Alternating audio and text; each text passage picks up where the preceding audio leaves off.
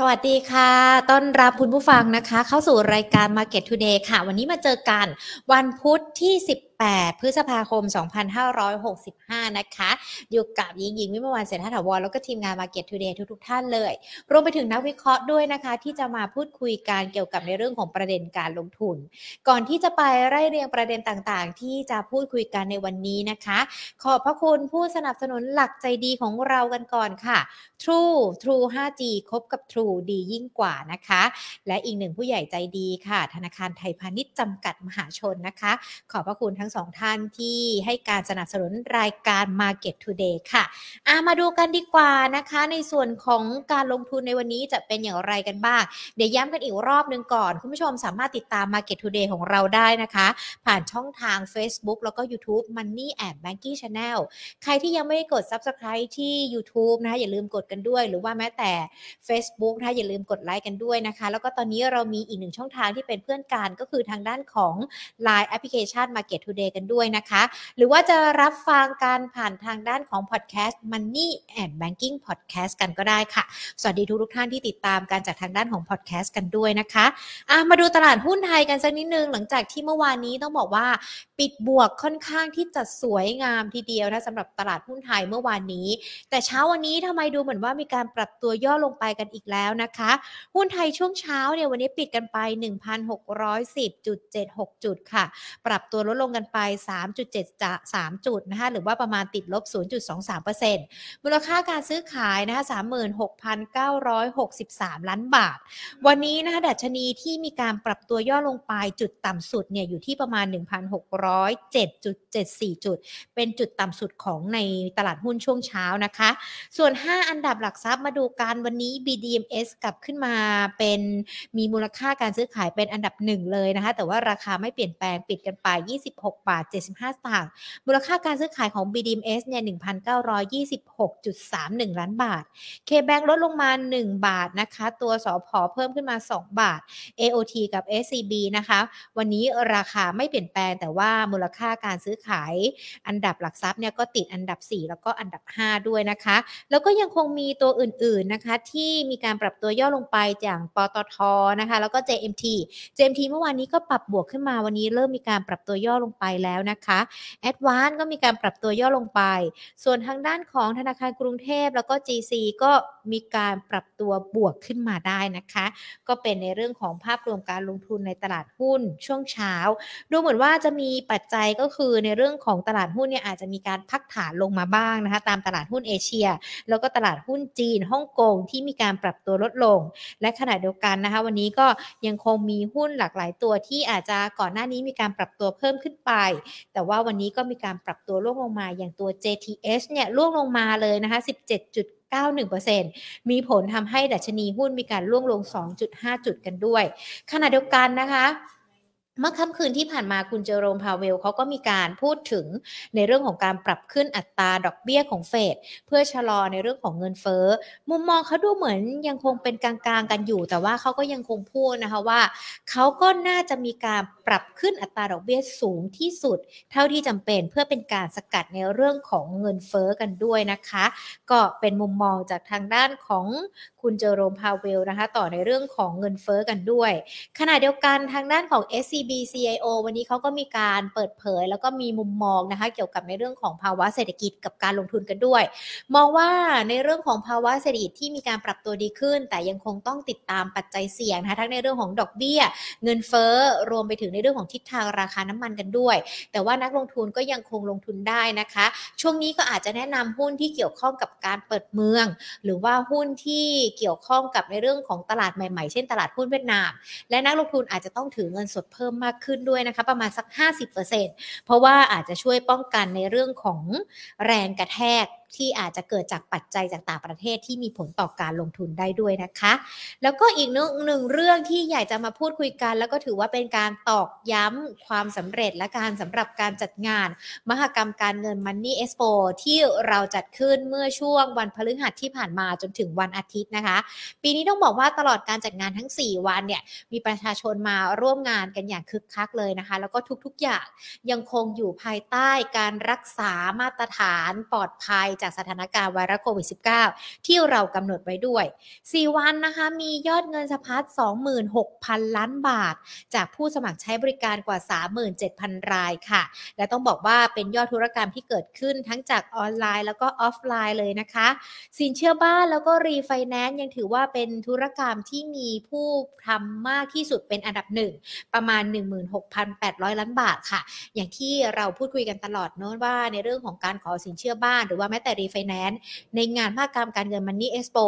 ดอกเบี้ยถือว่าอยู่ในระดับ ต่ำที่สุดแล้วก็ต่ำกว่าท้องตลาดด้วยนะคะ เลยอาจจะทำให้มีคนเนี่ยไปขอสินเชื่อแล้วก็ทำธุรกรรม เกี่ยวกับสินเชื่อบ้านแล้วก็ฟินดีไฟแนนซ์มากที่สุดค่ะ อันดับที่ 2 ก็คือสินเชื่อ SME นะคะรวมวงเงินกู้แล้วก็ยอดค้ำประกันอยู่ที่ประมาณ 4,800 ล้านบาท อันดับ 3 ประกันชีวิตประกันภัย แล้วก็ bancassurance นะคะ คิดเป็นทุนประกันรวม 1,400 ล้านบาท อันดับที่ 4 เงินฝากสลากออมทรัพย์แล้วก็พันธบัตรรวมวงเงิน 1,300 ล้านบาท และอันดับที่ 5 ก็คือผู้สมัครบัตรเครรดิต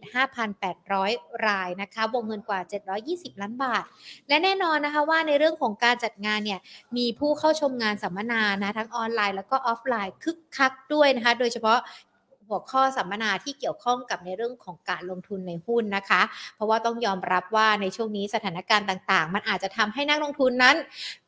มีในเรื่องของความเสี่ยง หรือว่าอาจจะต้องใช้ความระมัดระวังเป็นพิเศษกันด้วยนะคะ ดังนั้นเองทิศทางการลงทุนจะเป็นอย่างไรกันบ้างแล้วตลาดหุ้นที่ผันผวนบางคนเนี่ยอาจจะจับจังหวะในการเข้าซื้อผิด อาจจะขายหมูกันไปด้วยนะคะ เดี๋ยววันนี้มาพูดคุยกันในประเด็นนี้กันนะคะ กับพี่ใหม่อาภพรแสวงพักค่ะผู้อำนวยการบริหารฝ่ายวิจัยหลักทรัพย์จากบริษัททรัพย์ DBS Wicker ประเทศไทยนะคะ สวัสดีค่ะพี่ใหม่ค่ะ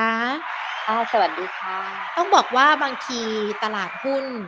เราอยากจะสู้ตลาดหุ้น แต่ตลาดหุ้นก็สู้กลับเรานะคะ เมื่อวานนี้ตลาดหุ้นปิดบวกค่อนข้างที่จะสวยงามทีเดียว แต่พอวันนี้ดูเหมือนมีการปรับตัวย่อลงไปนะคะพี่ใหม่ มันเกิดจากปัจจัยหรือว่าสาเหตุอะไรหรอคะที่ทำให้ตลาดหุ้นมีการปรับตัวย่อลงไปค่ะ ก็เอ่ออันที่หนึ่งเลยนะคะ ถ้าเราดูจากปัจจัยแวดล้อม ก็จะเห็นได้ว่าจริง ๆ แล้วมันก็ยังมีปัจจัยเสี่ยงพอสมควรนะคะ โดยเฉพาะอย่างยิ่ง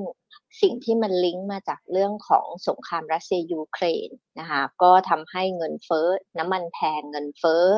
สูงนะคะะราคาพวกประพันธ์สินค้าต่าง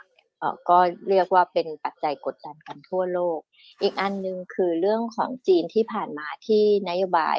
ตัวเซโรโควิดเขาก็ทำให้เขาต้องล็อกดาวน์บางพื้นที่ ถึงแม้ว่าตอนนี้เขาจะ เตรียมผ่อนคลายในส่วนของพื้นที่เซินเจิ้นแต่ว่าทางฝั่งปักกิ่งเองในเองเนี่ยเขาก็เขาก็ยังดูอยู่นี่ไอ้ประเด็นเรื่องโควิด เนี่ย เราก็ยังไม่แน่นอนอีกว่าสุดท้ายท้ายสุดแล้วเนี่ย มันจะยังมีการกลายพันธุ์หรือเปล่าถึงแม้น้ำหนักความเสี่ยงมันจะลดลงแต่มันก็ยังมีอยู่ ส่วนอีกอันหนึ่งก็คือเรื่องของการปรับขึ้นดอกเบี้ยของสหรัฐซึ่งถ้าเราดูเรื่องของเงินเฟ้อสหรัฐเนี่ย ตัวตัวเงินเฟ้อทั่วไป บางคนบอกว่าเอ๊ะมันน่าจะ peak ไปแล้วนะที่ 8.5เปอร์เซ็นเพราะเดือนล่าสุดมันออกมา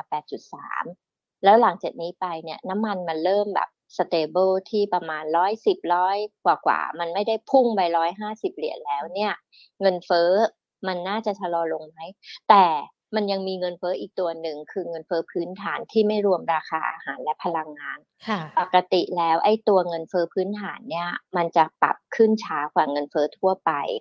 เพราะมันมี delay effect คือพอน้ำมันแพงเงินเฟ้อสูงราคาสินค้าอะไรต่างๆ เนี่ยปรับขึ้นเนี่ยเงินเฟ้อพื้นฐานมันค่อยจะมาทีหลัง อันนี้มันก็เลยเป็นเหตุที่ทำให้คนกังวลว่า เอ๊ะ แล้วรอบต่อไปเนี่ย เฟดจะปรับขึ้นดอกเบี้ยมากกว่า 50 บิบไหม จะ 75 บิบไหม คือความกังวลเนี้ยมันยังมีอยู่ไง ส่วนบ้านเราเองก็ยังต้องต่อสู้กับเรื่องเศรษฐกิจที่ชะลอรัฐบาล ก็ยังต้องออกมาตรการมากระตุ้นให้ให้แบบประคองไปให้โมเมนตัมมันไปต่อ อย่างเช่นล่าสุดก็เพิ่งขยายลดภาษี น้ำมันดีเซลลดต่อไปถึง20กรกฎาคมอันนี้คือทางด้านพื้นฐานเนาะอ๋ออีกอันหนึ่งคือ สิ้นเดือนมิถุนายนเนี้ย โครงการผ่อนปลนของแบงก์ชาตินะคะ ก็จะทยอยหมดทีเนี้ยหลังจากนี้ต้องดูว่า NPL ของสถาบันการเงินเนี่ย มันจะขยับขึ้นเยอะไหมนะคะค่ะส่วนปัจจัยเทคนิค โอ้ปัจจัยเทคนิคนี่ ถถ้าเรียกว่าเซียนเทคนิคหลายคนก็มองว่านี่มันยังเป็นตลาดขาลง เพราะว่าถ้าดูภาพใหญ่ของเทคนิคมันยังอยู่ในช่วงที่เป็น bearish divergence อยู่แล้วก็การปรับขึ้นในช่วงของวันเนี้ยไอของเมื่อวานเนี้ยอาจจะเป็นแค่รีบาวทางเทคนิค เพราะฉะนั้นเราคือเซตต้องฝ่าฟันขึ้นไปให้แบบว่าไปนู่นนะคะแถวแถวเอ่อพันหกร้อยเจ็ดสิบแปดสิบอะถึงจะ เรียกว่ามีความเชื่อมั่นได้ว่าอาจจะลบขาลงแล้ว แต่ถ้ายังเด้งขึ้นไปแล้วไม่ผ่านพันหกร้อยสามสิบพันหกร้อยสี่สิบหรือเส้นสองร้อยวันตรงเนี้ยก็คือประมาณพันหนึ่งหกสามห้าเนี่ย อันเนี้ยคือถ้าไม่ผ่านจุดนี้หรือผ่านแล้วยืนไม่ได้เนี่ย ก็ยังมีสิทธิ์ม้วนตัว ลงมาต่อได้อีกรอบหนึ่งค่ะค่ะม้วนลงมาต่อนี่จะแรงไหมคะ เราอาจจะดูสัญญาณการม้วนลงมา น่าจะให้น้ำหนักเยอะกว่าการที่เซ็ตมันจะไปต่อได้นะคะพี่ใหม่ ตอนนี้ให้น้ำหนักว่าจะม้วน จะม้วนลงมาข้างล่างอีกรอบค่ะ เราคิดว่าอาจจะไม่ผ่านเอ่อหรือผ่านก็อาจจะยืนไม่ได้ แล้วก็ม้วนลงอีกรอบ ซึ่งอีกรอบหนึ่งจะต้อง lower low ต่ำกว่าคราวที่แล้ว คราวที่แล้ว low ที่หนึ่งหกเออหนึ่งห้าเจ็ดแปดคราวนี้จะต้องไป lower low ก็คืออาจจะลงไปแถวแถวเอ่อหนึ่งห้าห้าศูนย์หรือพันห้าอะไรแบบนั้นค่ะ โอกาสความเป็นไปได้ก็ยังคงมีอยู่ด้วยนะคะทั้งนั้นเองถ้าเรามองกันเนี่ยปัจจัยต่างๆ ที่มันเกิดขึ้นแน่นอนเป็นปัจจัยทั้งในเรื่องของเงินเฟ้อดอกเบี้ย หรือว่าแม้แต่ในเรื่องของโควิด สงครามเป็นปัจจัยที่เราติดตามกันมาแล้วแหละ แต่ดูเหมือนว่าท่าทีมันก็ยังคงยืดเยื้ออยู่ หรือว่ามีความรุนแรงกันอยู่ พอเราดูจังหวะปัจจัยกันได้แล้วแบบนี้แล้วมองสัญญาณตลาดว่าอาจจะมีการปรับตัวย่อลงมาอีกนะคะพี่ใหม่ ถ้าอย่างนั้นเองในช่วงนี้ นักลงทุนจะมีวิธีการลงทุนหรือว่าอาจจะต้องดูเปลี่ยนรูปแบบปรับพอร์ตการลงทุนของตัวเองยังไงกันบ้างคะก็คือขั้นแรกเราก็ต้องสำรวจพอร์ตเราก่อนเนาะว่าพอร์ตเราเนี่ยหน้าตาเป็นยังไง อันนี้สำคัญ เราอย่าเพิ่งคิดว่า เอ้ย จะเอาแบบเงินใหม่เข้ามาซื้อณตอนนี้ เพราะคิดว่าตอนเนี้ยมันอาจจะยังซื้อได้ถูกกว่านี้ เราก็เก็บกระสุนไว้ก่อนทีนี้ขั้นแรกเราก็มาดูพอร์ตเราก็ว่าเรามีหุ้นอะไรบ้าง แล้วมันเป็นหุ้นที่โอเคไหม มีโอกาสที่จะพลิกฟื้นในอนาคตได้ดีแค่ไหน ถ้าหากว่าเรายังมีหุ้นที่มันดูแล้วแบบอนาคต ไม่แน่ไม่ไม่ไม่ค่อยดีเท่าไหร่แล้วก็เออมืดมนอะเออใช่ใช่เราก็อาจจะสวิตไปเอ่อไปตัวที่ดีกว่าแทน หรือว่าเราก็อาจจะต้องแบบว่าจัดหมวดหมู่ของพอร์ตการลงทุนของเราว่า โอเค จัดหมวดว่าหมวดนี้เราลงทุนเพื่ออะไร เพื่อรับปันผลนะ เพื่อลงทุนระยะยาวหมวดนี้เพื่อ trading อ่าอันนี้มันก็จะทำให้การกำหนดกลยุทธ์ในการลงทุนของเราเนี่ย ชัดเจนแล้วก็ง่ายขึ้น เพราะว่าไอ้หมวดลงทุนเนี่ยแปลว่าถือยาวได้ ยิ่งลงต้องยิ่งซื้อถูกไหมเพราะว่าปันผลเนี่ยดีเวเดนยิวเนี่ยถ้าเราซื้อได้ถูกเท่าไหร่ดีเวเดนยิวก็จะดีมากขึ้นเท่านั้นอ่าหมวดเนี้ยคือเราเราไม่กังวลมาก เพราะว่าลงมาเราซื้อเพิ่ม ส่วนหมวด trading เนี่ยเราต้องกำหนดในเรื่องของการเอ่อเอ่อเรียกว่าแนวรับแนวต้านจุด stop loss ที่ชัดเจน อันนี้เพื่อเพื่อที่จะทำให้การลงทุนของเราเนี่ยมีความเสี่ยงที่น้อยลงไปด้วยค่ะค่ะ แสดงว่าหุ้นที่เกี่ยวข้องกับหมวดลงทุนกับหุ้นที่เป็น trading อาจจะเป็นอุตสาหกรรมที่ไม่เหมือนกันแตกต่างกันแบบนี้เหรอคะก็อาจจะอุตสาหกรรมเดียวกัน แต่ว่าพฤติกรรมของหุ้นเนี่ยไม่เหมือนกัน เรายกตัวอย่างเช่นเอา sector พลังงานกันจะเห็นภาพชัด ได้ค่ะ ถ้าหากว่าเราซื้อปตทเนี่ยเราจะเห็นว่าปตทเนี่ยนิ่งมาก คือไม่ไปไหนเลยแบบว่า sideway อยู่เนี่ยสามหกสามเจ็ดสามแปดสามเก้าคืออยู่แถวเนี้ย อันนี้มันจะเป็นหมวดประเภทลงทุนเพราะว่าปตทเนี่ยดิวเดนยิวอยู่ประมาณสักห้าเปอร์เซ็นต่อปีจ่ายปีละสองครั้ง อ่า พวกนี้เราก็จะไปหวังเก็งกำไรไม่ได้มาก แต่ถ้าเป็นหมวด trading ใน sec ใน sector พลังงาน เราก็อาจจะไปโฟกัสพวกโรงกลั่นหรืออะไรเงี้ยซึ่งอันเนี้ยก็จะมีค่า beta ที่สูงกว่ามีความหวือหวามากกว่าหรือแม้แต่สอพอเองก็เรามองว่าตอนมาถึงตอนนี้แล้วเนี่ยน่าจะ trading มากกว่าที่จะลงทุน เพราะว่าราคาหุ้นตอบรับในเรื่องของราคาน้ำมัน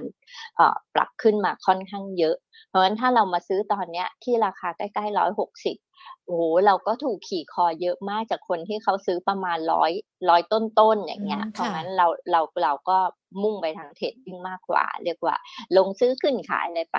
อ่าประมาณนั้น ค่ะอะก็ถือว่าเหมือนเป็นเทคนิคสำหรับในเรื่องของการลงทุนในช่วงนี้นะคะนักลงทุนอาจจะสำรวจตัวเองก่อนเนาะว่าเป้าหมาย ในเรื่องของการลงทุนในตลาดหุ้นของเราเนี่ยมีเป้าหมายอะไรกันบ้าง อยากจะลงทุนไว้ถือยาวกินปันผล หรือว่าอยากจะ trading เก็งกำไรกันเป็นรอบๆ ซึ่งทั้งสองวิธี มันก็จะมีวิธีการดูแล้ววิธีการเลือกลงทุนที่แตกต่างกันไปด้วยนะคะ พี่พี่ใหม่คะแต่พอเราฟังพี่ใหม่แบบนี้แล้วสัญญาในเรื่องของตลาดหุ้นมันก็อาจจะมีการปรับตัวลดลงอยู่ นักลงทุนก็อาจจะต้องเขาเรียกว่ามีความเสี่ยงเพิ่มมากขึ้นสำหรับการลงทุนด้วย ควรที่จะมีการเก็บเงินสดไว้ในพอเก็บเก็บเงินสดไว้ด้วยไหมคะในขณะนี้ โอ้ควรควรที่ว่าควรเพราะว่าอย่างน้อยเนี่ยเเงินสดในมือตอนนี้สามสิบสี่สิบเปอร์เซ็นเนี่ยก็ควรมี เพราะถ้าหากว่าเรามองภาพตลาดแล้วเราเอ่อถ้าเราดูตามเทคนิคเพียวๆเลยนะ อันนี้คือแบบว่า ขอขอขอออกตัวว่ามันเป็นสัญญาณทางเทคนิคเออมันไม่ใช่มีแค่พันห้าร้อยห้าสิบพันห้านะอันนั้นมันถือว่าเป็นเลเวลเดียวกันนะ มันอาจจะมีพันสี่ร้อยห้าสิบบวกลบด้วย เพราะงั้นเนี่ยเราอย่าเพิ่งหมดกระสุนเร็วๆ เราอาจจะแบบซื้อแบ่งซื้อเป็นไม้ไม้สเต็ปหนึ่งก็หนึ่งในสามหนึ่งในสามอะไรแบบนั้นค่ะ เพราะเพราะเราไม่รู้ว่า พันห้าจะจบไหม ถ้าเกิดพันห้าไม่จบแล้วมันลงไปพันสี่ห้าสิบหาเราก็หมดกระสุนไปแล้ว มันก็ไม่มีที่จะซื้อตรงพันสี่ห้าสิบอีกค่ะนะคะมันเพราะนั้นเนี่ยเราก็ควรที่จะ save กระสุนไว้ทีนี้ถามว่า เอ๊ะ แล้วเกิดคนที่แบบเหลือตังเหลือน้อยแล้วก็แบบเออจะซื้อตรงไหนดีนะคะ เราก็อันนี้เราก็คงจะต้องรอนิดหนึ่ง ขั้นแรกเลยสำหรับคนที่มีหุ้นเยอะเงินสดเหลือน้อยก็ดูพอร์ตปัจจุบันเราก่อนว่าเราควรจะสวิชอะไร แล้วก็จัดหมวดหมู่อย่างไรค่ะค่ะ ถ้าดูจากปัจจุบันแล้ว หุ้นตอนนี้ที่มีในพอร์ตแล้วนักลงทุนควรสวิตจะเป็นกลุ่มไหนบ้างคะคือมันต้องเป็นตัวตัวไปมากกว่า แล้วก็มาแล้วก็ดูว่าเอ่อต้นทุนเราอยู่ที่เท่าไหร่ คือสมมุติว่าเรามีหุ้นเอ่อที่ต้นทุนต่ำมาก ๆ เนี่ยเอ่อ ถึงแม้ว่า sector มันอาจจะไม่ได้ดีมากนัก แต่มันมีโอกาสที่จะพลิกฟื้นกลับมาแล้วก็ถือได้เนาะแล้วก็ถ้าเกิดหุ้นตัวนั้นมีปันผลที่โอเค พอดีพอสมควรนะคะนี่ถ้าเราจัดตัวการลงทุนเนี่ยเราควรจะมีการลงทุนที่ค่อนข้างหลากหลายนิดนึงเนาะแล้วเราก็ต้องดูธีมด้วยว่าเอ๊ะเราลงทุนเนี่ยเราหวังอะไร ใช่ไหมสมมุติว่า ตอนนี้เราสมมุติเราเล่นธีมเรื่องของโควิด จะกลายเป็นโรคประจำถิ่น แล้วก็ reopening อันนี้เรามา list เลยว่า เอ๊ะ sector ไหนที่จะได้ประโยชน์จากเรื่องนี้บ้าง อาทิเช่น อะ ถ้าเป็นโรคประจำถิ่นแล้วเราจะต้องกลับไปทำงานกันออฟฟิศใช่ไหม ถ้าอย่างนั้นเราก็คงจะต้องใช้รถไฟฟ้า รถใต้ดินใช้ทางด่วนมากขึ้น เอาละ เราก็จะต้องเลือกแล้วว่า เราจะเอา BEM หรือ BTS เราต้องเติมน้ำมันมากขึ้น แล้วก็เขายุติการตรึงราคาดีเซล และค่าการตลาดน้ำมันดีเซลก็ดีขึ้น เราจะเลือก OR หรือ PTG อ่าเขาเขาเปิดเมืองเปิดประเทศกันเนี่ย ท่องเที่ยวนักเที่ยวต่างชาติเริ่มกลับเข้ามา มีตัวเลือกให้เรามีเอราวันเซนเทลมินซึ่งถ้าเรามองว่า เอ้ย ยุโรปมันน่าจะท่องเที่ยวคึกคักขึ้นเพราะคนยุโรปไม่ใส่หน้ากากแล้ว ทุกคนโอเคแบบ ไปเอ่อออกไปข้างนอกไปเที่ยวกันอ่างนั้น เราก็เลือกมิ้นไปอะไรเงี้ยค่ะ อืมอย่างสายการบินไม่ค่อยลง เราก็โอเค ถ้ามี AOT แล้วเราถือไป แต่ถ้าเออคือสนามสนามบิน แต่ถ้าสายการบินเราก็อาจจะเลือกดูระหว่าง AAV กับบางกอกแอร์เวย์ว่าเออเราชอบตัวไหน หรือว่า Commerce เป็น CPRD หรือ BJC กลุ่มแบงก์เราจะเลือก SCB KBank หรือ BBL แต่ถ้าปันผลสูงเราอาจจะต้องเป็น Tisco KKP คือเนี่ยค่ะ มันก็จะมีธีมของมันดิอืมค่ะเป็นธีมที่อาจจะเหมาะกับในเรื่องของนักลงทุนเองด้วยนะคะ แล้วถ้าเราดูจากภาพรวมปัจจุบันทั้งสัญญาณเทคนิคสัญญาณภาพรวมเศรษฐกิจแล้ว พี่ใหม่คะธีมที่เหมาะสมสำหรับการลงทุนในช่วงนี้นะคะ เพราะว่าเชื่อแน่นอนนะ นักลงทุนของบ้านเราเนี่ย ถึงแม้จะมีสถานการณ์ต่างๆ เขาก็จะพลิกในเรื่องของวิกฤตเป็นโอกาสได้นะ แต่ว่าโอกาสนั้นอาจจะต้องจับจังหวะให้ถูกเลือกให้ถูกกันด้วย ถ้ารูปแบบธีมที่เหมาะสมในช่วงนี้ล่ะคะ ควรจะเป็นลักษณะไหนคะพี่คิดว่าที่แบบ coming soon นะ ก็คือโควิดจะกลายเป็นโรคประจำถิ่นนี่แหละอันที่พี่ยกตัวอย่างไปอันหนึ่งนะคะกับอันหนึ่งก็คือเรื่องของตัว หุ้นลงไฟฟ้าที่ราคาหุ้นมันตกมาเยอะมาก อันนี้คือจะเป็นอะไรที่เรามองว่ามันน่าจะ bottom out แล้วแล้วก็น่าที่จะทยอยสะสมเพื่อลงทุนระยะกลางคือ 6 เดือน 12 เดือนข้างหน้า ก็จะมีตัวบีกลิมเนี่ยแหละ ที่เรามองว่าลงมาเยอะนะคะอ่าแล้วก็ไตรมาสสองเออร์เน็งน่าจะดีขึ้น ไตรมาสหนึ่งนี่น่าจะเป็นต่ำสุดของของในรอบปีนี้ เราก็ทยอยสะสม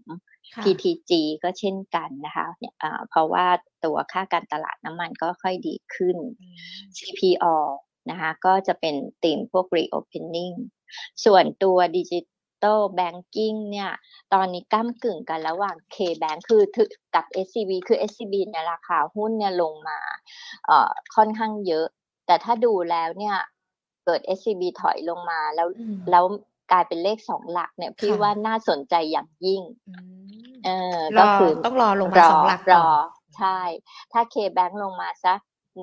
หนึ่งสามศูนย์หนึ่งสองศูนย์เนี่ยพี่ก็ว่าก็เป็นจังหวะที่น่าสนใจอีกเช่นกัน อันนี้ก็จะอ่าเป็นพวกตีมอ่าเรียกว่า value pay แล้วกัน เพราะว่าหุ้นแบงก์สองตัวก็ถ้าลงไปขนาดนั้นก็ซื้อขายต่ำกว่า book value แล้ว ส่วนปันผลสูงเนี่ยก็จะมี กลุ่มแบงก์เองก็จะมี Tisco KKP นะคะ ก็ยิวหกเปอร์เซ็นเจ็ดเปอร์เซ็นต่อปี property เนี่ยหลายตัวปันผลสูง แต่บางคนก็อาจจะรู้สึกว่า โอ้โห มันธุรกิจอาจจะยังไม่ได้ โอ้ ฟื้นช้าไหมหนอเพราะว่าแบบดูเหมือน supply มันเยอะมากอะไรเงี้ย เราก็อาจจะไปโฟกัสตัวที่เขามีสต็อกน้อยๆ เน้นบ้านเดี่ยวอะเน้นบ้านแนวราบ เพราะบ้านแนวราบเนี่ยสต็อกเขาไม่ค่อยเยอะมาก แล้วเขาก็ปลูกไปขายไป เราก็อาจจะไปดูตัว Land and Houses หรือ SC Asset ซึ่งสองตัวนี้จ่ายปันผลดียิวประมาณ6%นะคะณราคาปัจจุบันเนี่ย แต่ถ้าราคาถอยไปก็จะได้ยิวสูงกว่านี้ ก็ประมาณหกเปอร์เซ็นต์ต่อปีแลนด์เฮาส์จ่ายปีละสองครั้ง SC จ่ายปีละหนึ่งครั้ง ค่ะอะยิงขอดูตัว SCB สักนิดนึงนะคะ ที่เมื่อสักครู่นี้พี่ใหม่บอกว่า อาจจะรอให้เขาเนี่ยย่อลงมาเป็นตัวเลข2หลัก จากราคาปัจจุบันนะคะ SCB อยู่ที่ประมาณสัก 100 108 บาทเนาะถ้าดูจากตามกราฟกัน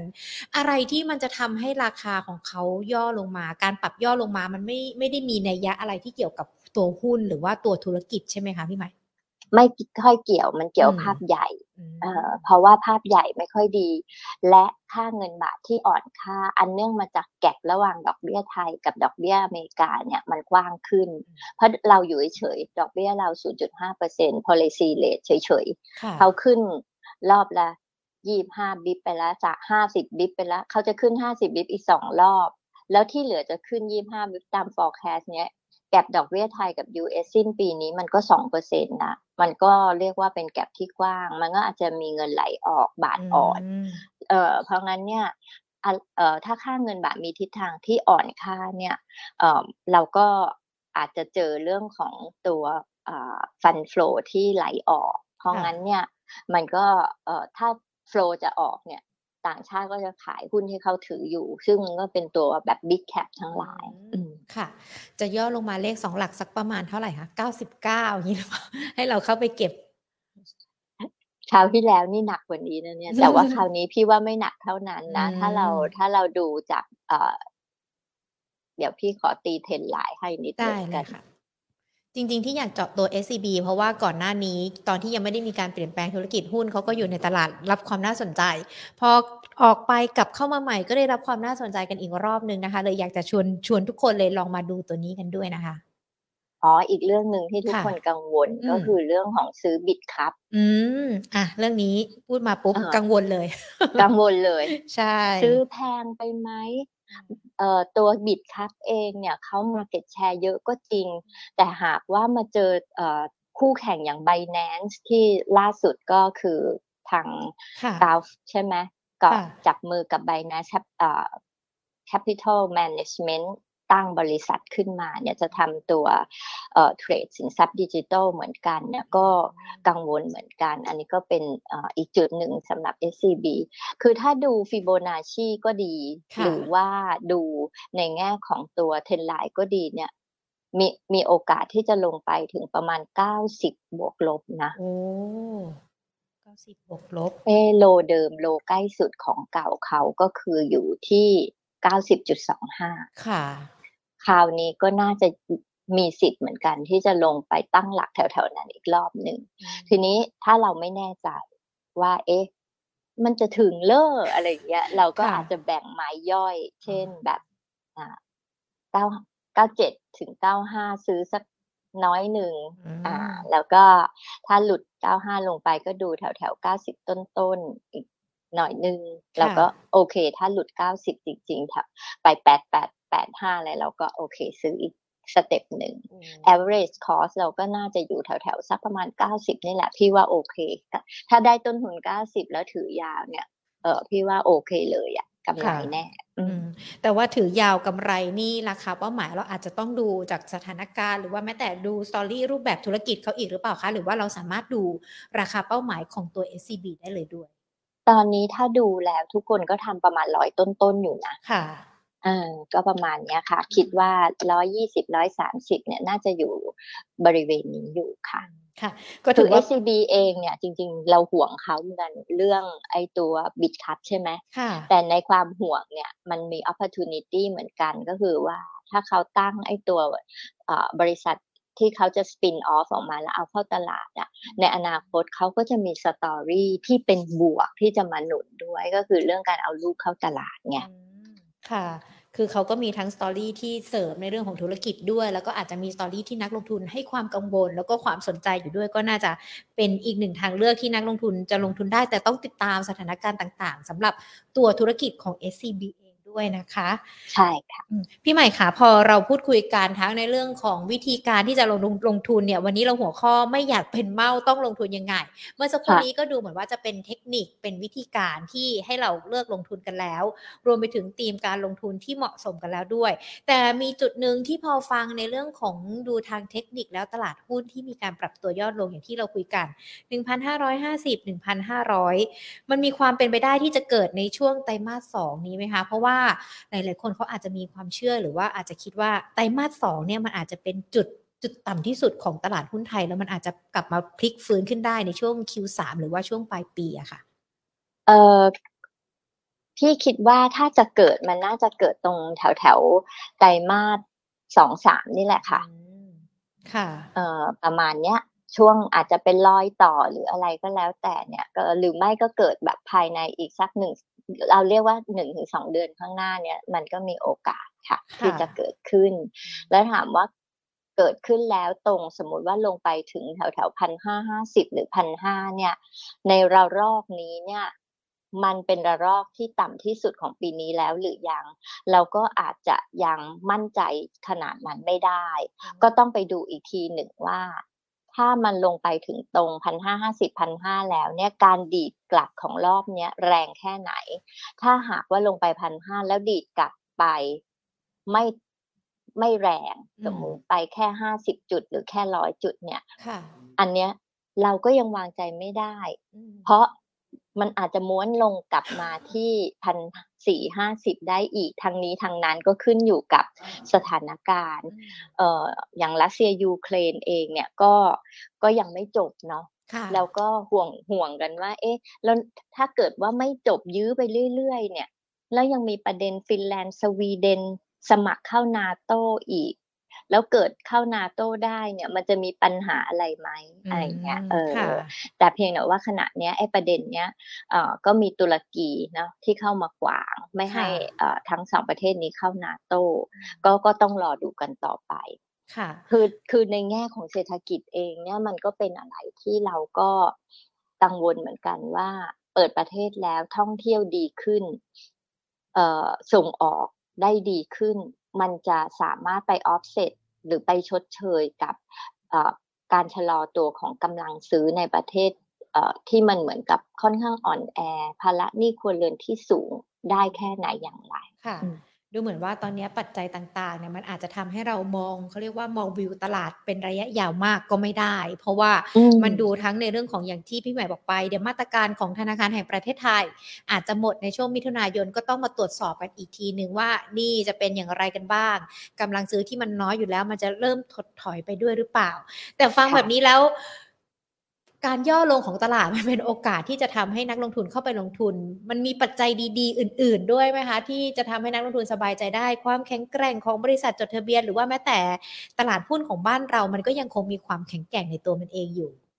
คือคือบ้านเราเองก็มีความเข้มแข็งในเรื่องของอติอย่างตีนดีโอเพนนิ่งเนี่ยถึงแม้ว่าธุรกิจที่เกี่ยวข้องกับท่องเที่ยวเราเนี่ยจะแบบว่าโดนกระหน่ำจากตัวโควิด ไปมาก แต่คนที่ยืนอยู่ได้ถึงวันนี้เนี่ยมีโอกาสสูงมาก ๆ ที่จะไปต่อในอนาคตเขาว่าเขาก็มีเพิ่มทุนมีการปรับโครงสร้างนี่อะไรทุกอย่าง หรือบางคนเขามีสายป่านยาวเนี่ยก็โอเค หรือว่าอย่างหุ้น AOT หรือว่าตัวก ลุ่มคอมเมอร์สใหญ่ๆ ของบ้านเราเนี่ย CPO BJC นะคะหรือแม้แต่คาราบกลุ่ม Food and Drink อย่างคาราบาวหุ้นลงมาเยอะเนี่ย แต่พี่เชื่อว่าถ้าทุกอย่างกลับมาดีขึ้นเขาก็ไปต่อได้ ส่วนตัวพี่พี่ก็คิดว่าเอ่อถ้ายึดเอาเรื่องของเอ่อเทคนิคผสมกับปัจจัยพื้นฐานเนี่ยเอ่อพี่มองว่าถ้าลงมาแถวแถวพันห้าห้าสิบพันห้าเอ่อ พี่ว่าหนึ่งในสามก็น่าสนใจในการที่จะรับ แล้วถ้ามันมีพันสี่ห้าสิบอีกเราก็ซื้อเพิ่ม แล้วหลังจากนั้นเราถือถือไปสักหนึ่งปี อะหกเดือนก็ได้หกเดือนถึงสิบสองเดือนเป็น range พี่ว่ายังไงเนี่ย ด้วยต้นทุนเราสอง step นี้ พี่ว่าไม่ขาดทุนแน่นอนค่ะ แต่เพราะเชื่อว่าเมื่อผ่านจุดที่มันแบบโอ้โหขมุกขมัวแบบ ฝุ่นควันเยอะๆ ตรงนี้ไปแล้วเนี่ย มันก็จะสามารถดีดกลับขึ้นไป เพราะว่า fair value จริงๆ เท่าที่พี่เคยติดตามตลาดหุ้นไทยมายาวๆ เนี่ย fair value ของเราเนี่ยยังไงมันก็อยู่แถวๆพันเจ็ดร้อยพันเจ็ดร้อยห้าสิบนี่แหละ อืมอ่าถ้าอย่างนั้นเองนะคะ การที่เมื่อสักครู่นี้เราคุยกันไปธีมที่เหมาะสมทั้งโควิด reopening หรือว่าธีมที่กำลังจะอย่างเช่นโรงไฟฟ้าที่เราพูดคุยกัน น่าจะเหมาะกับการลงทุนที่อาจจะต้องถือระยะเวลาเพื่อรอการฟื้นตัว แล้วนักลงทุนที่เขาชอบในเรื่องของการเล่นสั้นๆล่ะคะ มันยังพอมีตัวที่น่าสนใจด้วยไหมคะพี่ใหม่ จริง ๆ ตัวไม่ค่อยต่างอะ่ะเพียงแต่ว่าวิธีการในการที่จะลงทุนน่ะแตกต่างค่ะ ค่ะ ก็คือถ้าเราจะเเก่งกำไรกลุ่มแบงก์เราก็เนี่ยค่ะ ยึดเส้นสมมุติว่าง่ายที่สุดสำหรับการลงทุนก็คือดูว่า ถ้าหากว่าราคาหุ้นรีบาวขึ้นไป ก็ดูว่าเอ๊ะจะขึ้นไปถึงเส้นสิบวันไหม ถ้าทะลุเส้นสิบวันได้ก็ถือต่อนะคะ ไปดูว่า จะทะลุผ่านเส้น 200 วันได้ไหมถ้าไม่ได้ก็ขายก่อนอะไรอย่างเงี้ยค่ะ ก็ยกตัวอย่างอย่าง SCB สมมุติว่าเราซื้อ SCB วันนี้ร้อยร้อยหกบาทค่ะ เราก็ดูว่า เอ๊ะ เส้นสิบวันคือร้อยสิบเอ็ดบาท ดูสิว่า เอ๊ะมันผ่านไหม ถ้าไปไม่ถึงเราก็อาจจะล็อก profit สักสามบาทห้าบาทเราก็เอาก่อนและอืมสามเปอร์เซ็นห้าเปอร์เซ็นเราก็ล็อกก่อน แต่ถ้าหาว่า เอ๊ะ โมเมนตัมเขาดูจะมาแฮะร้อยสิบเอ็ดก็น่าจะไปได้ หรือว่ายืนร้อยสิบเอ็ดได้เราก็ไปรอขายแถวแถวร้อยสิบเจ็ดบาทร้อยี่สิบาทเลย อันนี้คือหุ้นตัวเดิมที่เราจะเล่นสั้น แต่ถ้าเราจะลงทุนยาวเราก็อีกแบบหนึ่ง ค่ะ อ๋อ ก็คือเป็นหุ้นแนะนำสำหรับนักลงทุนที่เล่นทั้งสั้นได้แล้วก็ถือยาวได้เพียงแค่ใช้วิธีการอย่างที่พี่ใหม่บอกกันไปด้วยนะคะ พี่ใหม่คะเราอีกนิดนึงค่ะ ได้เลยค่ะ ส่วนตัวพี่อะเวลาตลาดมีความเสี่ยงแบบนี้พี่คิดว่า เราก็จะเล่นสั้นตัวที่เราสามารถถือยาวได้ด้วยอะนึกออกไหมคือเซฟผิดค่ะ ผิดพลาดพลั้งไปถือยาวก็ไม่เป็นไรอะค่ะ เออ แต่หากว่าเราเป็นเล่นหุ้นที่แบบว่ามันบือหวามากแล้ว fundamental ไม่ค่อยรองรับเนี่ย คือถ้าผิดพลาดพลั้งไปแล้วเราต้องถือยาวเนี่ย เราอาจจะเหนื่อยเหนื่อยพอสมควรค่ะ ก็คือถ้าดูจากสถานการณ์ในช่วงนี้บือหวาอาจจะพักไว้ก่อน ดูหุ้นที่มันสามารถตอบโจทย์ทั้งสั้น แล้วก็ยาวได้ อันนี้น่าจะเขาเรียกว่า save พอร์ตการลงทุนของเราได้ ค่ะค่ะ พี่ใหม่ค่ะมีนักลงทุนสอบถามคำถามกันมานะคะ ทางด้านของ Facebook ไลฟ์เนี่ยหญิงอยากจะหยิบยกคำถามนะคะ มาสอบถามพี่ใหม่กันด้วยเผื่อเป็นแนวทางนะคะ แล้วก็เป็นคำแนะนำให้กับทุกๆท่านที่สอบถามกันมาด้วยนะคะ อย่างคุณสุปรีชาสอบถามตัว STEC มาค่ะชิโนไทย ตอนนี้ราคาเป็นยังไงบ้าง น่าซื้อหรือยังคะสำหรับตัวนี้ คือตัว STEC earning ออกมาเนี่ยก็ถือว่าเออใช้ได้อยู่นะคะ เพราะว่าตอนเนี้ยเออสิ่งที่ดีของเขาก็คือว่าไอ้ตัวเออรัฐสภาใหม่ที่มันไม่มีมาจิ้นไม่มีกำไรนะมันจบไปแล้วนะคะ ก็เหลือแต่ว่าดูทิศทางนิดหนึ่ง เพราะว่าสเต็กเนี่ยวันนี้จริง ๆ ราคาหุ้นเขา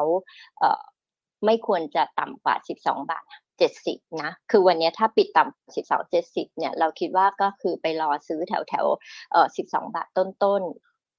หรือสิบสองบาทเลยดีกว่านะคะ แต่หากว่าเขาสามารถปิดเหนือสิบสองบาทเจ็ดสิบได้ก็โอเคถือต่อได้ ก็คือยืดเส้นสิบวันไว้ก่อน แต่ถามว่าราคาปัจจุบันเนี่ยที่สิบสองบาทกว่าในเชิงพื้นฐานเนี่ยเป็นราคาที่แพงไหมไม่แพง เออคือคือถ้าเกิดว่าซื้อแถวแถวเนี้ยสิบสองสิบสามบาท เอาไว้เนี่ย ถือต่อได้ไหมถือต่อได้ มีต้นทุนที่สูงหน่อย ก็ถือต่อได้เหมือนกัน เพราะในที่สุดเราเชื่อว่าสเต็กเนี่ยเอ่อถ้าผ่านพ้นเรื่องของของแพง ผ่านพ้นเรื่องโควิดทำงานได้ไม่เต็มที่ อะไรต่างๆ ไปเรียบร้อยแล้วเนี่ยนะคะหุ้นจริงๆตัว target price ทางด้านพื้นฐานเราเนี่ยก็อยู่ประมาณทัก 15 บาทนะคะมันเป็นเลนถ้าเลนต่ำก็ 15 เลนสูงก็ประมาณ 18 บาทค่ะค่ะ AAV นะคะ คุณจีรกิจสอบถามบอกว่าอย่างที่เราคุยกันไปเนี่ยถือว่าเป็นหุ้นที่เกี่ยวข้องกับการเปิดเมืองแต่ในช่วงไตรมาสแรก ขาดทุนด้วยแล้วก็ขาดทุนมากกว่าช่วงไตรมาสสี่ด้วยนะคะ เรามองแนวโน้มชั้งไตรมาสสองหรือว่าแม้แต่ตัวหุ้นนี้ยังไงบ้างคะก็ยังขาดทุนอยู่ ปีนี้เราคิดว่า AAV ยังขาดทุนอยู่ น่าจะเริ่มทำกำไรได้ปีหน้า เพราะฉะนั้นในการที่จะเข้าไปซื้อ AAV เนี่ย เราคิดว่าน่าสนใจที่ราคาต่ำกว่า2บาท50 คือถ้าลงไปต่ำกว่า2บาท10 อีกรอบก็น่าสนใจสะสม แต่เราจะไม่ไล่ราคาค่ะ ค่ะ อะเป็นคำแนะนำนะคะ ก็ยังขาดทุนอยู่ไม่ได้ราคา แต่ว่าถ้าจะสะสมก็ได้นะคะสำหรับตัว AAV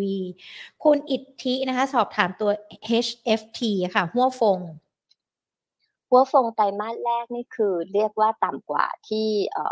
นักวิเคราะห์ประมาณการกันเอาไว้มาก เพราะว่า margin แทนที่จะฟื้นเนี่ยก็มาเจอเรื่องของ raw mat เรื่องคือตัวยางเพิ่ม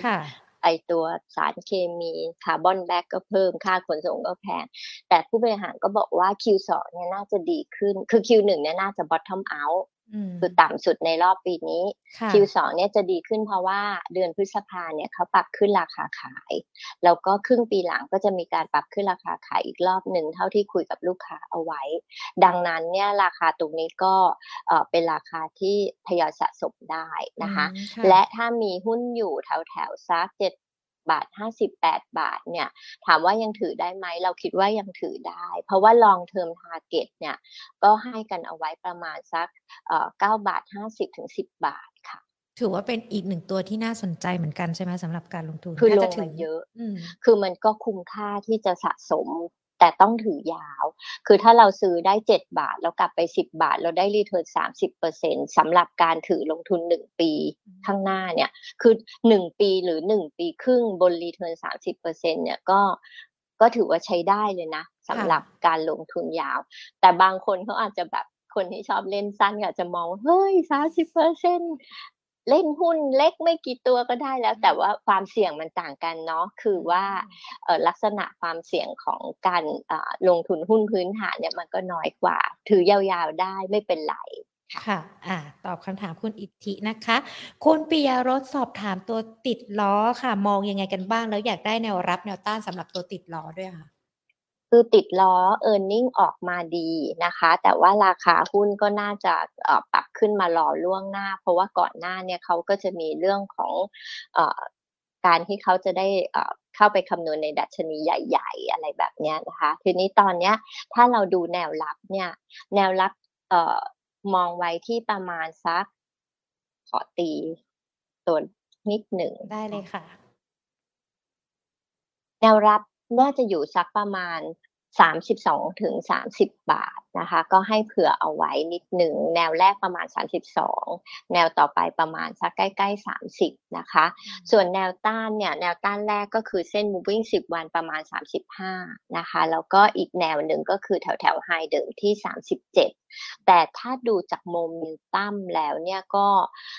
น้ำหนักน่าจะออกไปทาง sideway หรือว่าถอยลงมาที่แนวรับ มากกว่าค่ะค่ะ คุณปอมบอกว่าเราคุยกันมามีทั้งในเรื่องของแนะนำทีมลงทุนแล้วก็หุ้นที่เป็นดาวเด่นกันด้วยนะคะ แต่ถ้าอยากจะขอ top pick ของพี่ใหม่ล่ะคะ พอจะมีไหมคะ top pick ใช่ไหมคะใช่ค่ะ พี่ชอบนะคะ พี่ชอบเบม ตัวเบมนะคะ แล้วก็ถ้าแบงค์เนี่ยเบสกันระหว่าง เอ่อเคแบงกับ SCB พี่ก็ สองจิตสองใจนะ ก็คิดว่าอาจจะครึ่งครึ่งนะเคแบงสักครึ่งหนึ่ง SCB สักครึ่งหนึ่ง เพราะมันคนละแบบมันคนละมันคนละไอ้นี่กันเนาะเออแล้วก็ CPO พี่ก็ชอบนะคะ ตัวเอ่อตัวโรงแรมเนี่ยก็เล็งเอราวันไว้เหมือนกัน ถ้าลงมา เยอะหน่อยพี่ก็สนใจ เพราะว่าเอราวันเนี่ยคิดว่าเออร์เน็งน่าจะฟื้นได้เร็วหน่อย เพราะว่าเขาเขามีเอ่อเรียกว่าโรงแรมในประเทศเยอะนะถ้าถอยลงมาแถวสักสามบาทต้นๆก็น่าสนอยู่นะคะ แล้วก็อยากจะมีหุ้นปันผลสูงนะคะ ก็จะมีตัว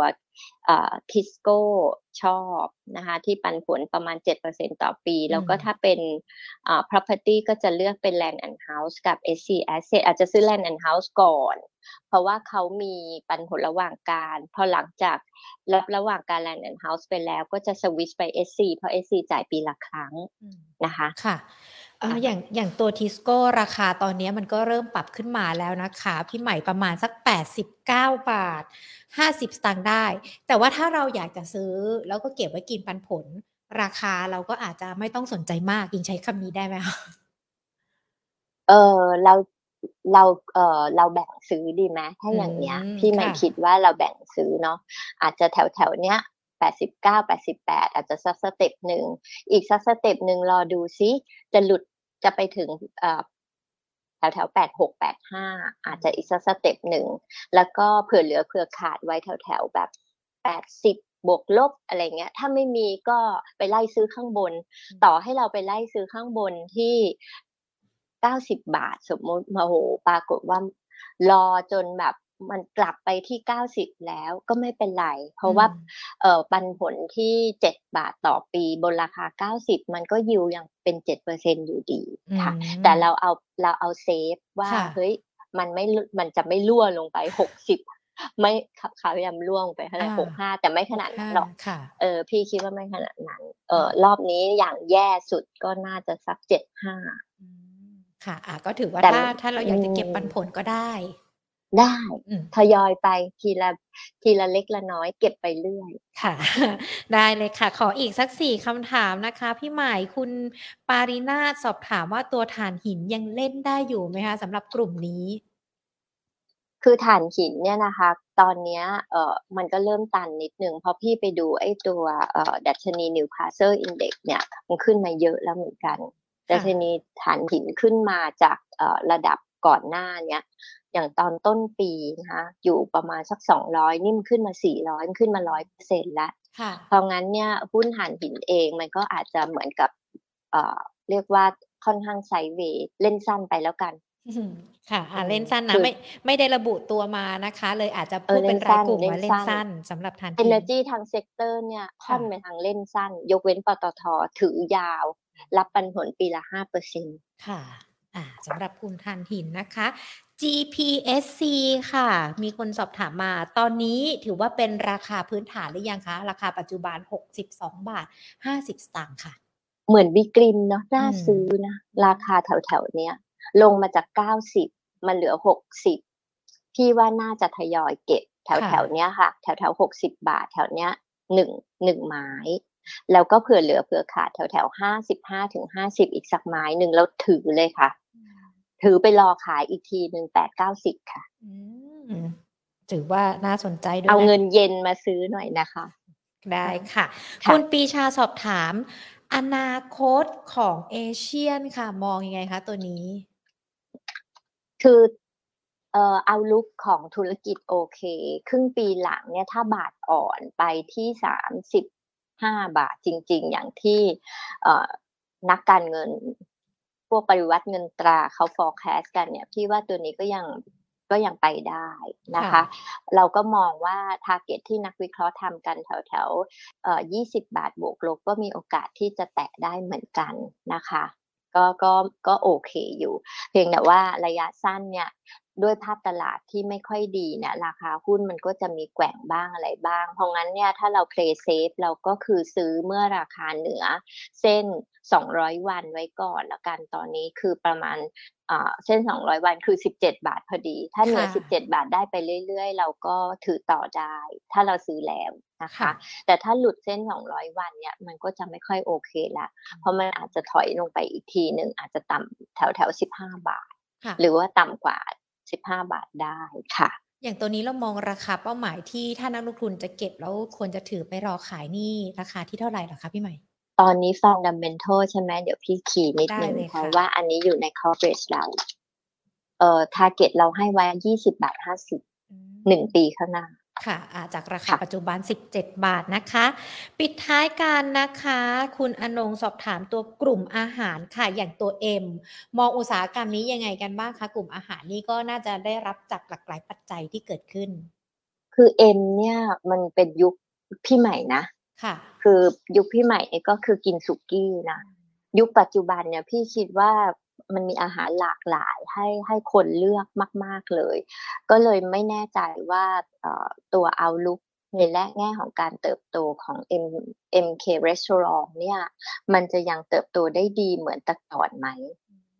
เออนึกภาพออกใช่ไหมพอพอเหมือนว่ามันมีตัวเลือกเยอะขึ้นอะไรมากขึ้นนะคะถามว่าธุรกิจเขาพลิกฟื้นกลับไปได้ไหมเมื่อเศรษฐกิจฟื้นตัวเมื่อผ่านพ้นโควิดพี่ว่าได้ แต่ในแง่ของว่า เขาจะเติบโตได้เยอะๆ เหมือนในอดีตไหมก็อาจจะมีข้อจำกัดมากขึ้นค่ะ ค่ะ แต่ยังถือว่าน่าลงทุนอยู่หรือว่าอาจจะถือยาวเล่นสั้นยังไงพี่พี่ใหม่แนะนำตัวนี้ถ้าสำหรับนักลงทุนจะยังไงดีอะคะพี่มองว่าเขาออกจะแนว sideway นะหุ้นเขาวิ่งอยู่ระดับประมาณห้าสิบถึงห้าสิบถึงไม่ ห้าห้าไม่เกินหกสิบอะห้าสิบไม่เกินหกสิบมันมายาวนานเหมือนกัน แล้วก็ fair value ที่นักวิเคราะห์ในตลาดให้ไว้ ซึ่งมีนักวิเคราะห์8โบรกที่ทำส่งเข้ามาใน consensus เนี่ย target price เฉลี่ยก็ประมาณ 60 บาทพี่ว่ามันจะแกว่งในกรอบนี้แหละ 50ถึง60บาทค่ะค่ะ แต่เราไม่จำเป็นจะต้องวิสวิตไปหาอาหารที่เป็นตัวอื่นใช่ไหมคะพี่ใหม่หรือว่า หรือว่าอาจจะมีตัวอื่นเข้ามาเพิ่มด้วยได้ ถ้าเป็นพี่นะพี่จะไป CBG พี่จะไปเบสกับ CBG เพราะว่า CBG ลงมาจากร้อยหกสิบมาถึงประมาณร้อยหนึ่ง แล้วถ้าเกิด CBG ลงไปต่ำร้อยเนี่ยพี่คิดว่าอักไซด์มันเยอะกว่าถึง M ถ้าอักสมมติเราซื้อ CBG ร้อยหนึ่ง CBG กลับไป ไม่ต้องร้อยหกสิบหรอกเอาแค่ครึ่งทางร้อยสามสิบก็สามสิบเปอร์เซ็นแล้วนะอืมค่ะ เป็นคำแนะนำนะคะเผื่ออยากจะซื้อเพิ่มนะคะ แล้วก็มาใช้ 2 ตัวในในเรื่องของการเสริมความแข็งแกร่งของพอร์ตด้วยนะคะ ขอทิ้งท้ายตัว WHA ค่ะ ถามแนวต้านมาค่ะสำหรับคุณทำรงแนวต้าน WHA นะคะ ตอนนี้ก็คือ WHA เนี่ยพยายามฝ่าฟันตัว moving 10 วันได้แล้วนะคะ moving 10 วันอยู่3บาท10 ตอนนี้เขา3บาท14 คือถ้าไม่ม้วนกลับลงไปต่ำกว่า 3 บาท 10 เราก็จะไปลุ้นต่อที่ 3.3 ค่ะ ค่ะได้เลยค่ะ พี่ใหม่ขาวันนี้ครบถ้วนนะคะ ไม่อยากเป็นเมาต้องลงทุนอย่างไรได้ทั้งคำแนะนำนะคะ แล้วก็เทคนิคในการที่จะเข้าไปเลือกหุ้นที่จะเข้ามาลงทุนในช่วงนี้กันด้วยนะคะ รอลุ้นตลาดที่จะกลับมาฟื้นตัวได้ในอนาคตกันด้วย วันนี้ต้องขอขอบพระคุณพี่ใหม่มากๆเลยนะคะ แล้วเดี๋ยวโอกาสหน้าเราพูดคุยกันอีกนะคะ พี่ใหม่ ค่ะ ด้วยความยินดีค่ะ แล้วก็ขอให้ทุกท่านโชคดี แล้วก็สุขภาพแข็งแรงนะคะ ค่ะ เช่นกันค่ะ ขอบพระคุณค่ะ ค่ะ สวัสดีสวัสดีค่ะ โอ้โห วันนี้พี่ใหม่อาภพรสว่างพักนะคะ ผู้มีการ บริหารฝ่ายวิจัยหลักทรัพย์ จากบริษัทหลักทรัพย์ DBS Vicker ประเทศไทย เริ่มแรกเลยก็ดูปัจจัยที่ทำให้ตลาดหุ้นเนี่ยมีการปรับตัวย่อลงจากเมื่อวานนี้ ว่ามีปัจจัยอะไรกันบ้าง ก็ยังคงเป็นทั้งเฟดดอกเบี้ยเงินเฟ้อนะคะรวมไปถึงสงครามรัสเซียยูเครนและในขณะเดียวกันพี่ใหม่ก็ยังมีเทคนิคเนาะในเรื่องของการลงทุนว่าจะลงทุนยังไงให้มันได้กำไร นักลงทุนไม่เป็นเมาแบ่งออกมาเนี่ยได้สักประมาณ 3 ข้อนะคะที่พี่ใหม่พูดคุยกันว่านักลงทุนจะต้องดูอะไรกันบ้าง หรือว่ามีวิธีการอะไรกันบ้าง อาจจะถ้าเรารู้ว่าเรากำลังจะขาดทุนสวิตไปหุ้นตัวอื่นที่มันมีการดำเนินงาน หรือว่ามีการเติบโตในอนาคต ซึ่งหุ้นที่จะมีการเติบโตในอนาคตพี่ใหม่ก็เลือกออกมานะคะแบ่งออกมาทั้งกลุ่ม reopening กลุ่มที่กำลังจะกลับมาในเร็วๆนี้รับการท่องเที่ยว หรือว่าแม้แต่กลุ่มที่เกี่ยวข้องกับอาหารการบริโภคกันด้วยนะคะ มีหลากหลายตัวที่เข้าไปลงทุนได้ที่อาจจะต้องถือยาวกันสักนิดหนึ่งแล้วถ้าใครบอกว่าอ้าวอยากจะถือสั้นล่ะจะทำยังไง ถือสั้นพี่ใหม่ก็บอกว่าก็ใช้ตัวเดียวกับการที่เราจะเลือกถือยาวนั่นแหละ แต่วิธีการเล่นแล้วก็เทคนิคซื้อขายมันอาจจะต้อง แตกต่างกัน ดังนั้นใครที่เข้ามาฟังไม่ทันอาจจะฟังย้อนหลังกันได้นะคะทั้ง Facebook YouTube หรือว่าทางด้านของพอดแคสต์มีวิธีการเล่นสั้นแล้วก็ถือยาวนะสำหรับหุ้นที่เป็นตัวเดียวกันในวันนี้ที่เอามาคุยกันด้วย รวมไปถึงท็อปพิกต่างๆนะคะ ที่นักลงทุนเนี่ยสอบถามกันมาว่าถ้าให้เลือกกันแล้วเนี่ยท็อปพิกของพี่ใหม่จะเป็นอย่างไรกันบ้าง แล้วก็พูดคุยกันเกี่ยวกับในเรื่องของการตอบคำถามสำหรับทุกๆ คนด้วยนะคะ ทักทายกันดีกว่าสำหรับ Facebook แล้วก็ YouTube นะคะ วันนี้คึกคักทีเดียว Facebook นะคะ สวัสดีทุกๆทท่านเลยนะคะ ที่เข้ามาคุณใหญ่ ๆ สวัสดีค่ะคุณธีรัตน์นะคะ คุณอนันต์ คุณคณาภานะคะ คุณสิริชัย คุณคุณวรรณพร คุณธนงศักดิ์ คุณอมร คุณธงชัย สวัสดีค่ะ คุณมิกคู คุณประคองนะคะ คุณชินชายะ คุณกุดลักสวัสดีทุกทุกท่านเลยนะคะ น้องชาวนานสวัสดีค่ะ คุณตูน คุณพรทิพย์ คุณวินิต คุณโสพล คุณนรงคุณไก่ข้าวมันไก่ นี่ถ้าอ่านชื่อใครข้ามไปต้องขออภัยด้วยนะคะ แต่ว่าขอพระคุณทุกทุกท่านเลยที่ติดตามรับชมนะคะ Market Today คุณจุธาทิพย์สวัสดีค่ะ คุณสมเกียรติ คุณบอยสมิธนะคะ คุณบอยสมิธเข้ามาพูดคุยกันแล้วก็สอบถามมาอุขออภัยนะคะ ที่วันนี้ไม่ได้หยิบคำถามมาด้วย คุณกิจชัยสวัสดีค่ะ แล้วก็สวัสดีทุกทุก ๆ ท่านเลยนะคะ คุณพัชราสวัสดีด้วยค่ะ คุณบอยสมิธบอกว่าได้มุมมองดีๆ เยอะมากเลยอะเชื่อว่าวันนี้ใครฟัง Market Today แล้วก็ฟังพี่ใหม่เนี่ยจะได้มุมมองดีๆนะคะเกี่ยวกับในเรื่องของการลงทุน มี mindset ช่องทางที่เพิ่มขึ้น แล้วก็ทำให้เราเนี่ยตัดสินใจสำหรับการลงทุนได้ง่ายขึ้นด้วยนะคะ ทางด้านของ YouTube ก็สวัสดีทุก ๆทท่านเลยนะคะ คุณขวานคุณลูกเกด คุณสุปีชาเมื่อวานไม่ได้ถามเนาะวันนี้มาถามให้แล้วนะคะ ขอบพระคุณที่ติดตามกันด้วยนะคะ คุณพีรพงศ์คุณเดียวดาย คุณจีรกิจ คุณหมอดูดวงจีน อาจารย์ วิชัย วิไลเพชรรัตนะนะคะ สวัสดีด้วยนะคะ คุณเปียรสคุณลูกผู้ชายไม่กินเส้นเล็ก คุณช็อกโกแลตนะคะ คุณอิทธินะคะ คุณปอม คุณปารีนานะคะ คุณพิ คุณภาสินหรือเปล่าไม่แน่ใจถามตัว GPSC มาถ้าอ่านชื่อผิดขออภัยด้วยนะคะ คุณปีชาคุณออนอนงนะคะ คุณยศ คุณธรรมรง คุณสุภาพรนะคะ ขอบพระคุณมาก ๆ เลยสำหรับทุกๆ คนที่เข้ามารับชมรับฟังกันด้วยนะคะ ข้อมูลถ้าเป็นประโยชน์ใน Facebook กดดาวให้กำลังใจกันก็ได้ หรือว่ากดแชร์ไลฟ์นี้ก็ได้นะคะ ส่วนทางด้านของ YouTube อย่าลืมกด Subscribe ติดตามกัน ไม่พลาดกันเกี่ยวกับในเรื่องของสาระดีๆ เกี่ยวกับการลงทุนผ่านรายการ Market Today นะคะ มาพบเจอกันเป็นประจำบ่าย 2 แบบนี้ละค่ะ ส่วนวันพรุ่งนี้จะมีการพูดคุยเรื่องอะไรแล้วนักวิเคราะห์จะเป็นใครบ่าย2 กลับมาเจอกัน วันนี้ลากันไปก่อน สวัสดีค่ะ